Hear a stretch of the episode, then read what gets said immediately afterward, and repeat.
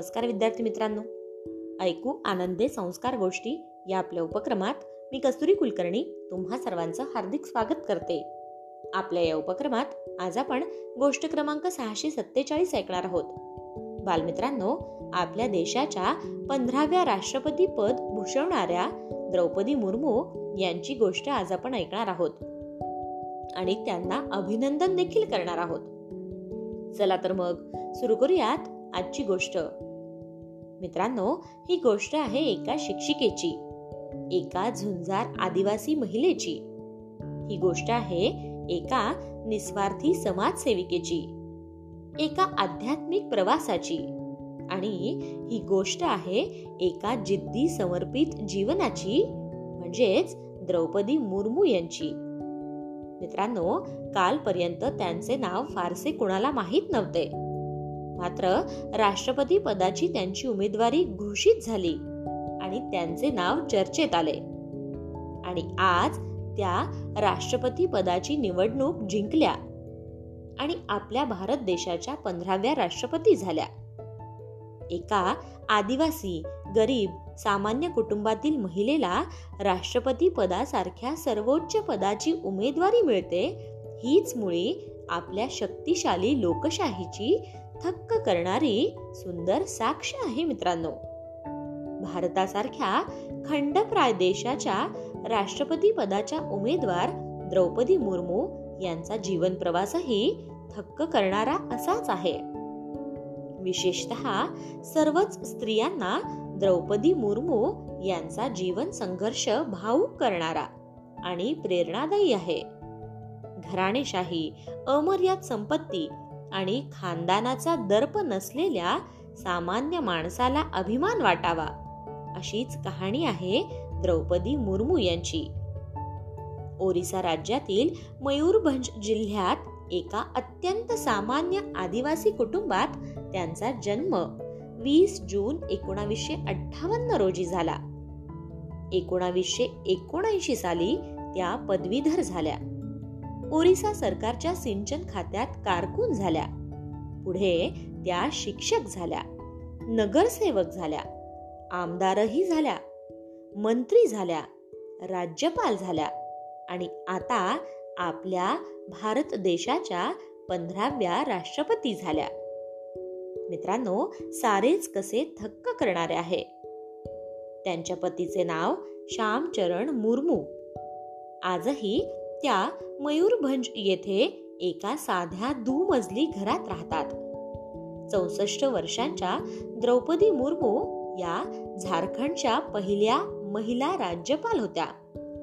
दलित आदिवासी लहान मुले यांच्या उत्थापनासाठी त्यांच्या प्रगतीसाठी झटणाऱ्या द्रौपदी मुर्मू यांची वैयक्तिक जीवनात अनेक संकटांमुळे अक्षरशः होरपळ झाली.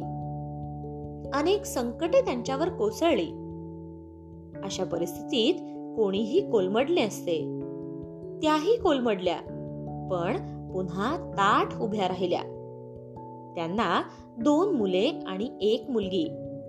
दोन हजार नऊ साली पंचवीस वर्षांचा त्यांचा मुलगा मरण पावला. हा धक्का त्यांना सहन झाला नाही. त्या डिप्रेशनमध्ये गेल्या. जीवनातील सारे स्वारस्य निघून गेले. त्या खचून गेल्या. याच वेळी त्या प्रजापिता ब्रह्मकुमारी या आध्यात्मिक संस्थानात गेल्या. त्या अध्यात्माला शरण गेल्या. त्या पुन्हा उभ्या राहतात तोच दुसरा मुलगाही दोन हजार तेरा साली अपघातात मरण पावला.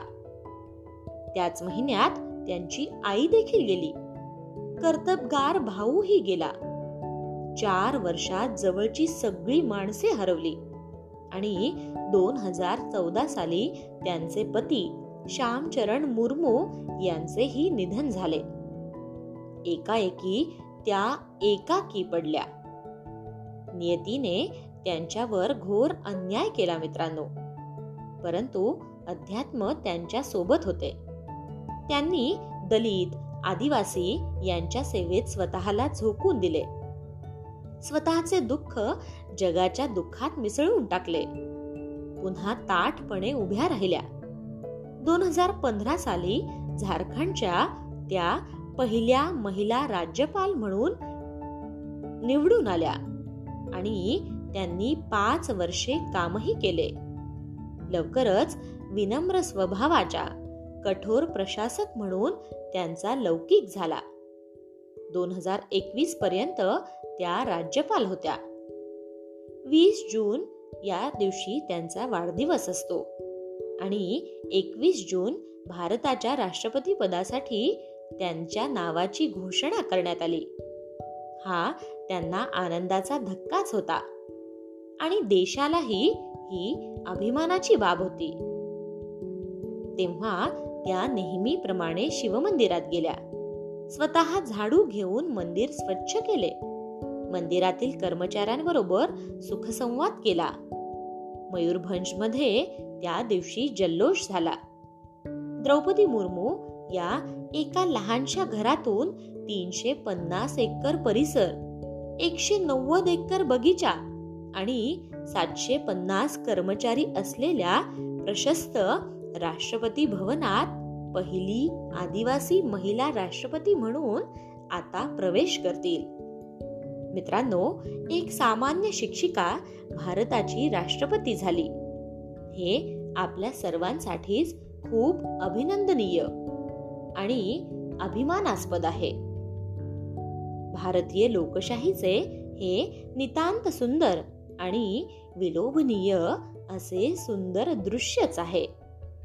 तेव्हा मित्रांनो आपल्या देशाच्या पंधराव्या राष्ट्रपती द्रौपदी मुर्मू यांना शुभेच्छा देऊन आज आपण इथेच थांबूयात आणि उद्या पुन्हा भेटूयात अशाच एका छानशा गोष्टीसोबत. आपल्याच लाडक्या उपक्रमात ज्याचं नाव आहे ऐकू आनंदे संस्कार गोष्टी. तोपर्यंत नमस्कार!